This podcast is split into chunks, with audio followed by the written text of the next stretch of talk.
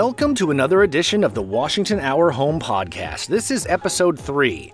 My name is Eric Ebel. I'm your fearless field guide to Washington State history, heritage, and culture, recording from my brand new studio, technically under the stairs in my house. But regardless, it's a wonderful place to record, and I think the audio is going to sound much better. So, what are we talking about today? We're all familiar with the historic events that led to the American Revolution. When the American colonies seceded from rule by Great Britain, Somewhat less known, perhaps, are the reasons behind the second war between England and the US. That's the War of 1812. But it's unlikely you can find very many people who can tell you about the third war between these two superpowers, which took place, or more accurately, almost took place, in the San Juan Islands in 1859.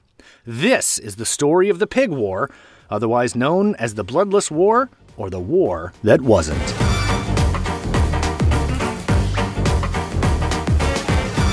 This is a very interesting story because you have a number of major characters who all have roles to play in this developing story. And all of these characters and their actions left a lasting impact on Washington state and its history, specifically up in the San Juan Island area.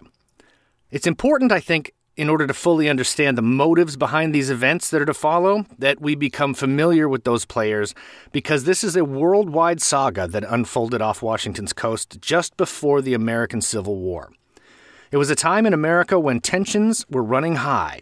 The rift between the northern and southern states in the fragile Union was being strained daily, and many folks were ready to see their infant country divided in two. There are two sides in the pig war. One is the Americans and one is the British. We're going to begin with the Americans. So let's start introducing them. First up, Democratic President James Buchanan. James Buchanan was the 15th president. He served from 1857 to 1861. Now, he'd long been criticized for adhering to a peace at any price policy when dealing with the northern states and the southern states. He would do anything to make sure that war doesn't break out. However, he was likely doing what he thought was best for our young country and was under a great deal of pressure to keep the pot from boiling over on his watch. So imagine how blindsided he must have been when he got a report one morning stating that an international crisis was about to erupt almost 3,000 miles away on the Pacific coast.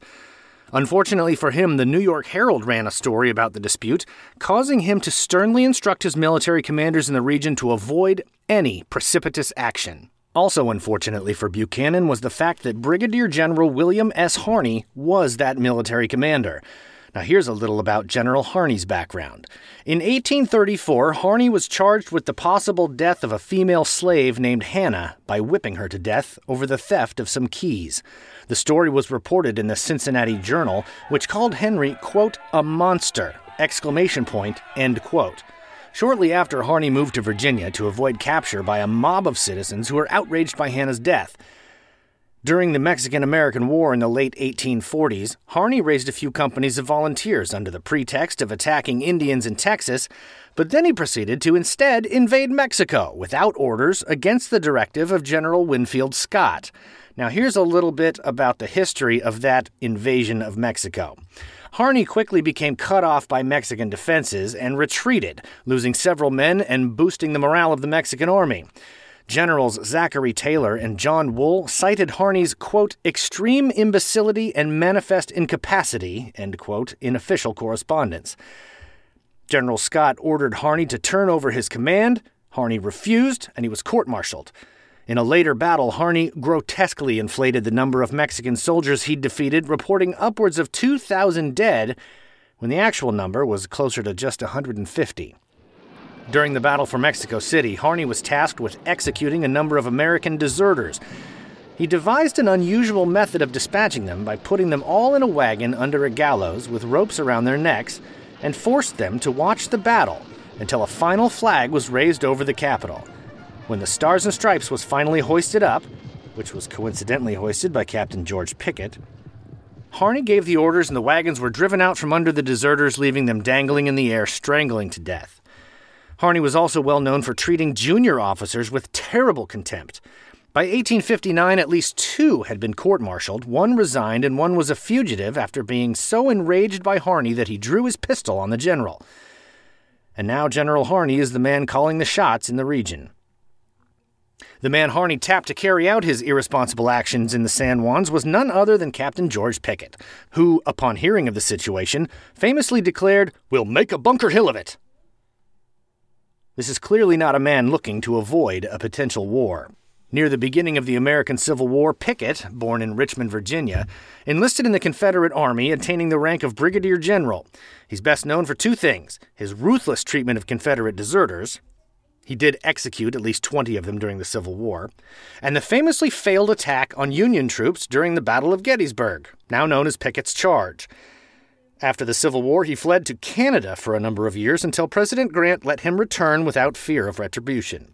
The man tasked with bringing the escalating situation in the San Juans under control was old Fuss and Feathers himself, General Winfield Scott, hero of the War of 1812, the Indian Wars, the Mexican American War, the Civil War, and a number of smaller skirmishes. This guy was famous. And he didn't get to where he was by making bad decisions. He was also the unsuccessful presidential candidate of the Whig Party in 1852. He was six feet five inches tall, he remained the tallest man ever nominated by a major party. Now, Scott lost to Democrat Franklin Pierce in that general election, but he remained a popular national figure. President Buchanan knew that if anyone could defuse a potential war with Great Britain over a pig on the other side of the continent, it was the man who earned his nickname for insistence on military bearing, courtesy, appearance, and discipline.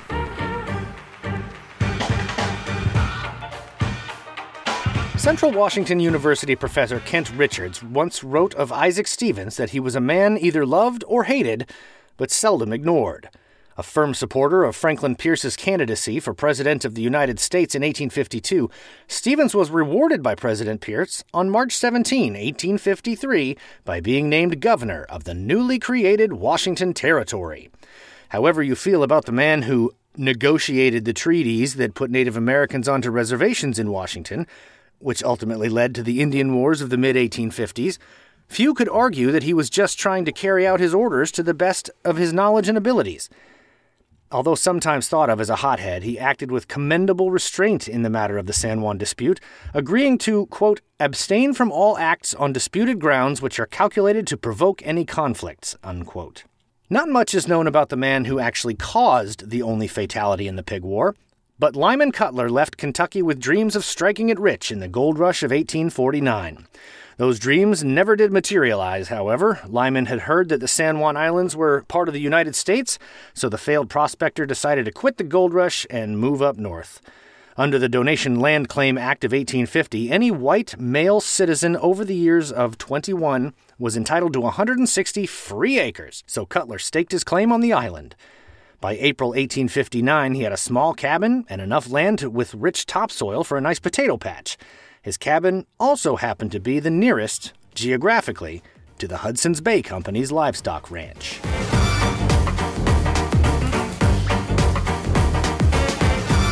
Let's switch sides and look at the British team. Our first Englishman in this story is Colonial Governor James Douglas. Now, he spent 19 years working in Fort Vancouver and served as a clerk until 1835 when he was promoted to chief trader. Four years later, he was promoted to chief factor, the highest rank in the Hudson Bay Company. In 1849, Britain leased the entirety of Vancouver Island to the Hudson Bay Company under the condition that a colony be created. Douglas moved the entire headquarters of the western portion of the company from Fort Vancouver to Fort Victoria, eventually leaving his position with the HBC to become governor of the colony of Vancouver Island. Interestingly, when he died in Victoria of a heart attack on August 2, 1877, at age 73, his funeral procession was possibly the largest in the history of British Columbia. He's now interred in the Ross Bay Cemetery. The next person to know is Rear Admiral Robert L. Baynes, a hero of Great Britain's Greek War of Independence and the Crimean War, and who turned out to also be a hero in the Pig War. Baynes's Sound in British Columbia is named for him, and the town of Ganges on Salt Spring Island and the waters offshore, Ganges Harbor, are named for his flagship, the HMS Ganges. He was appointed Commander in Chief, Pacific Station, in 1857 and refused to obey orders from then Governor Douglas to land Marines on San Juan Island to engage American soldiers. He's credited with adopting a policy of non intervention that helped diffuse what the British refer to as the San Juan Boundary Dispute of 1859. Sir Geoffrey Thomas Phipps Hornby was a Royal Navy officer who saw action at the capture of Acre in November 1840 during the Egyptian Ottoman War. Following a change of government, Hornby became commanding officer of the frigate HMS Tribune on the Pacific Station in 1858, August. He's largely credited with using peaceful diplomacy to facilitate the end to rising tensions on the San Juan Island, eventually overseeing the transfer of ownership to the United States. The naval historian Sir William Clowes, who knew Hornby well, wrote that, quote, he was a natural diplomatist and an unrivaled tactician. To a singular independence and uprightness of character, he added a mastery of technical detail and a familiarity with contemporary thought and progress that were unusual in those days among officers of his standing. Unquote. Charles John Griffin was a well respected herdsman. Originally from Ireland, a no nonsense kind of guy, Griffin was adept at managing the HBC's large estate, despite the constant harassment by United States customs agents attempting to levy taxes for the livestock grazing on what they considered their land. A probably apocryphal story claims that upon learning that Lyman Cutler had shot one of his pigs, Cutler said to Griffin, It was eating my potatoes, to which Griffin replied, It's up to you to keep your potatoes out of my pig. The legacy left by Charles Griffin and his staff is still apparent. Many of San Juan Island's roads today trace the paths of the sheep runs carved through the forest and around the tremendous rocks left behind by glaciers. Now, there's a few more characters in this story that we're going to talk about. The first is German Emperor and King of Prussia, none other than His Imperial and Royal Majesty, Kaiser Wilhelm I.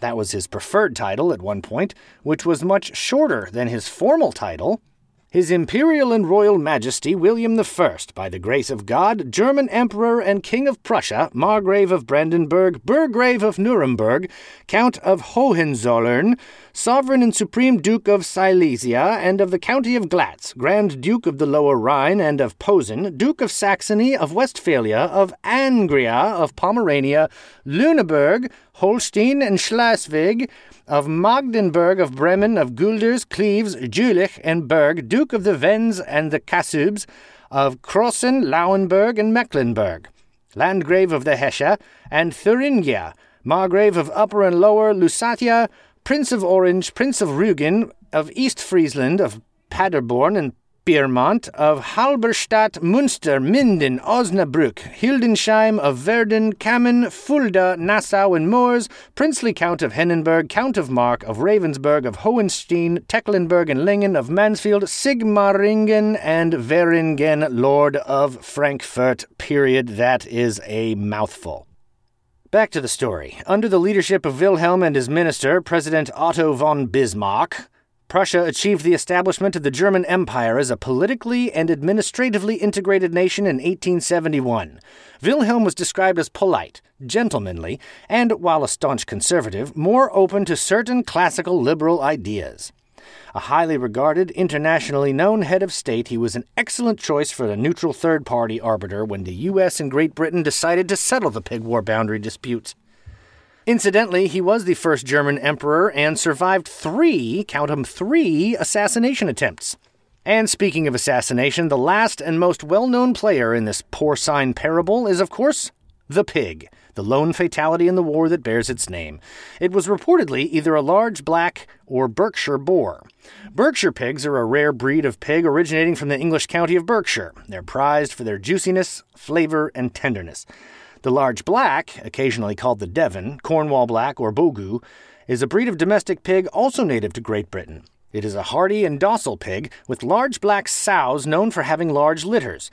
The breed's foraging ability make it particularly useful for extensive farming, and it was popular in the early 1900s. Regardless of the species, these pigs are large and always on the lookout for their next meal, even if it doesn't belong to them. Now let's get into the meat of the story. In 1818, just three years past the end of the War of 1812, the United States and Great Britain signed a treaty that set their boundary along the 49th parallel from Minnesota to the Rocky Mountains, which were then known as the Stony Mountains. The tenuous peace lasted all the way through the 1840s, when the Hudson's Bay Trading Company, which was already in the Pacific Northwest, began finding it increasingly difficult to prevent American settlers from moving north of the Willamette Valley in Oregon country. In 1843, at Fort Vancouver, which is in present day Vancouver, Washington, Hudson's Bay Company Deputy Chief Factor James Douglas received his orders from across the Atlantic to select a site on Vancouver Island to the north to establish a new fort. See, once this treaty was signed, it essentially drew the line that we know today as the northern boundary of the United States. And if you are in Vancouver, Washington, as a Brit running a fur trading company, suddenly you find yourself on foreign soil. After that treaty gets signed, those land claims no longer hold any water. So the Hudson's Bay Company had to look for a new headquarters north of the 49th parallel. That's when they decided Vancouver Island was the place that they wanted to set up. So Chief Factor James Douglas selected an area known to the natives as Camosun and renamed it Victoria. Within the year, the stockade, stores, warehouse, and private quarters inside the fort were all finished. Shortly thereafter, British supply ships began stopping at Fort Victoria before heading to Fort Vancouver, marking the effective end of the Hudson's Bay Trading Company's transfer of their western headquarters. Boundary disputes between Oregon Country of the United States and the Columbia District of Great Britain were resolved on June 15, 1846, with the signing of the Oregon Treaty, which is sometimes erroneously called the Treaty of Washington. That treaty continued the 49th parallel boundary past the Rocky Mountains all the way to the Pacific coast. It should be noted, however, that Fort Victoria is significantly south of the 49th parallel. In fact, Here's a direct quote from Article 1 of the Oregon Treaty. From the point on the 49th parallel of north latitude, where the boundary laid down in existing treaties and conventions between Great Britain and the United States terminates, which was at the Rocky Mountains, the line of boundary between the territories of Her Britannic Majesty and those of the United States shall be continued westward along the said 49th parallel of north latitude to the middle of the channel. That is an important part of this treaty which separates the continent from Vancouver's Island and thence southerly through the middle of said channel and of Fuca's Straits to the Pacific Ocean. Now, the problem is, is that there's actually two straits that could be called the middle of the channel Haro Strait along the west side of the San Juan Islands, and Rosario Strait along the east side. In 1846, there was still some uncertainty about the geography of the region. The most commonly available maps were made by George Vancouver and published in 1798. Charles Wilkes made some in 1845. Both cases had the maps unclear in the vicinity of the southeastern coast of Vancouver Island and the Gulf Islands, and as a result, Haro Strait is not fully clear either. Both sides continued to dispute the treaty's language for another 10 years. Then, 1856, the U.S. and Britain set up a boundary commission to resolve a number of issues regarding the international boundary. Because the Hudson's Bay Company had been grazing sheep on San Juan Island for several years, they claimed the islands for Great Britain. From the start, the British maintained that Rosario Strait was required by the treaty's wording and was intended by the treaty's framers, while the Americans had the same opinion for Haro Strait. The two sides continued to discuss the issue into December 1857 until each side's argument was clear and neither could be convinced of the other. At the final meeting, the British suggested a compromise line through the San Juan Channel, which would give the U.S. all the main islands except San Juan Island. This offer was rejected, and the Commission adjourned, agreeing to report back to their respective governments. That was in 1857. For the next two years, the Hudson's Bay Company continued their cattle farming operations on San Juan Island, and during that time, American tax collectors repeatedly attempted to collect taxes for the grazing of cattle on the island, which they think belongs to the United States. Yet, when threats of Indian attacks arose, American and British citizens united inside the Hudson's Bay Company stockade for defensive purposes. It was those threats that led to the transfer of Captain George Pickett, commander of Company D of the 9th Infantry Regiment stationed at Fort Steilacoom, to Bellingham Bay to help quell the Indian insurgency of 1856. The discovery of gold in the area brought hundreds of Americans from Oregon and California to Vancouver Island. Those miners who didn't strike it rich, which was just about everyone, often settled in the area, prompting American surveyors to begin laying out plots of land on San Juan Island to the great annoyance of the Hudson's Bay Company. Now, this is the part where the stage gets set for an international confrontation. By 1859, the British were still fully engaged in farming operations on San Juan Island. Why would they stop? It's their land, they think. But by this time, just shy of 30 American settlers had arrived to homestead that same island, including Mr. Lyman Cutler. That tipped the population imbalance in favor of the Americans. Now there's more Americans on the island than there are British employees of the Hudson's Bay Company. Cutler's homestead was the one that was closest to the HBC farming headquarters where the sheep and the pigs grazed freely. In fact, there was a map drawn by Second Lieutenant James Forsyth showing the location of the American settlements in relation to the HBC operation. You can find the picture of that map on my website, WashingtonOurHome.com. Cutler proceeded to build a fence around his property in order to protect a third of an acre of potatoes he'd been trying to cultivate.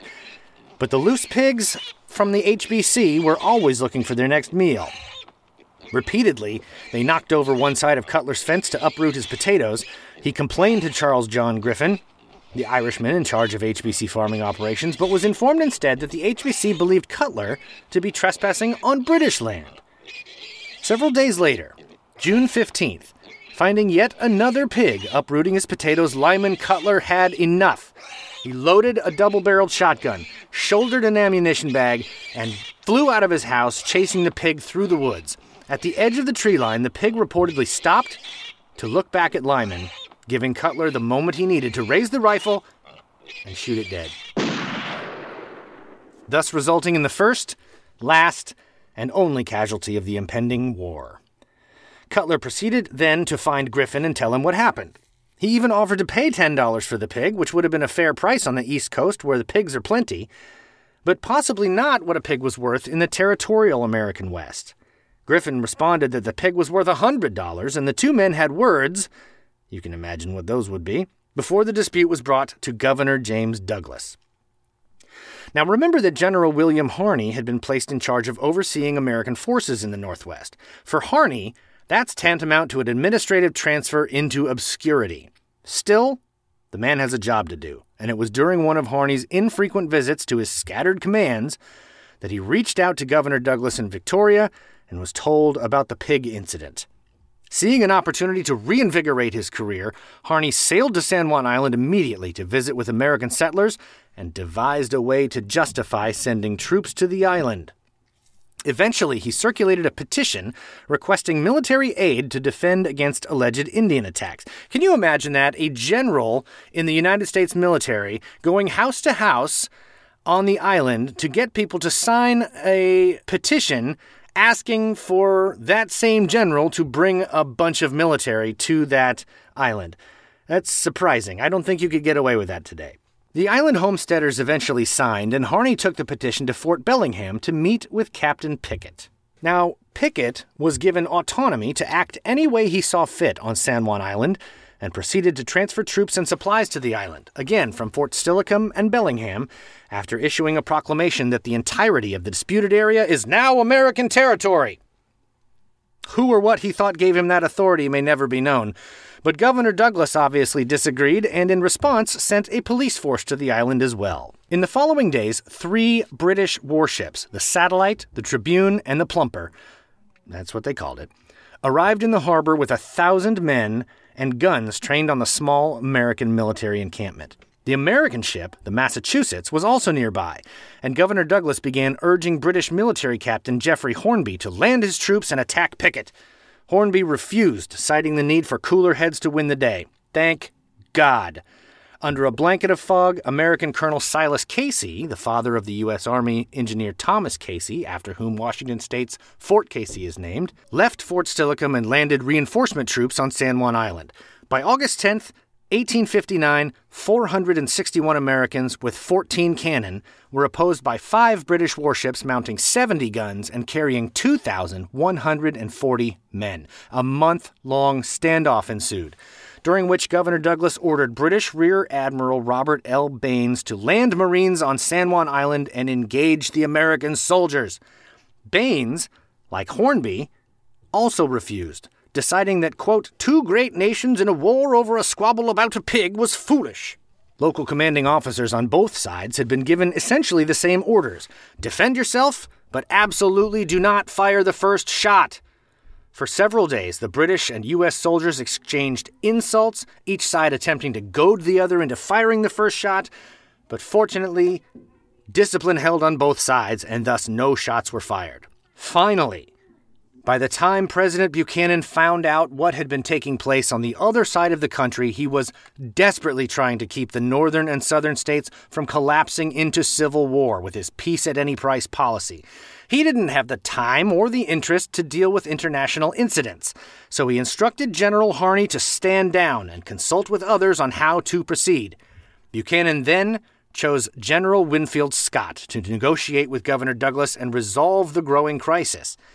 As a result of the negotiations, both sides agreed to retain joint military occupation of the island until a final settlement could be reached, reducing their presence to a token force of no more than a hundred men each. During the following years of joint military occupation, the small British and American units on San Juan Island actually had an amicable mutual social life, visiting each other's camps to celebrate respective national holidays and holding various athletic competitions. Park rangers tell visitors the biggest threat to peace on the island during these years was the large amounts of alcohol that was available. This state of affairs continued for 12 more years. In 1866, the colony of Vancouver Island was merged with the colony of British Columbia to form an enlarged colony of British Columbia. In 1871, the enlarged colony joined the newly formed Dominion of Canada, that year, Great Britain and the United States signed the Treaty of Washington, which dealt with various differences between the two nations, including border issues involving the newly formed Dominion of Canada. Among the results of the treaty was a decision to resolve the San Juan dispute by international arbitration by bringing in Kaiser Wilhelm I of Germany, chosen to act as arbitrator. Wilhelm referred the issue to a three man arbitration commission, which met in Geneva for nearly a year. On October 21, 1872, the Commission decided in favor of the United States. The arbiter chose the American preferred marine boundary via Haro Strait to the west of the islands, over the British preferred Rosario Strait, which lay to the east, thereby finalizing the decades long dispute and giving sole ownership of San Juan Island to the Americans. On November 25, 1872, the British withdrew their Royal Marines from the British camp, the Americans followed by July 1874, officially bringing closure to the Pig War. Today, the Union Jack still flies above English Camp, being raised and lowered daily by park rangers. It's actually one of the few places without diplomatic status where United States government employees regularly hoist the flag of another country. So, what lessons can be derived from this interesting and little known chapter of Washington state history? Well, I like to remind myself at times that in life, metaphorically speaking, pigs are always going to try to eat your potatoes. What's important is to take a deep breath, have some bacon, and know that you can always grow more potatoes. That wraps up this edition of the Washington Our Home podcast, the Pig War edition. I hope you learned a lot. I hope you're entertained. Please don't forget to check out my website, WashingtonOurHome.com. Visit me on Twitter, Facebook, and Instagram. I have lots and lots of photos on Pinterest and you can find links to all those on the website, WashingtonOurHome.com. Until next time, I'm Eric Ebel, and I'll see you somewhere in Washington.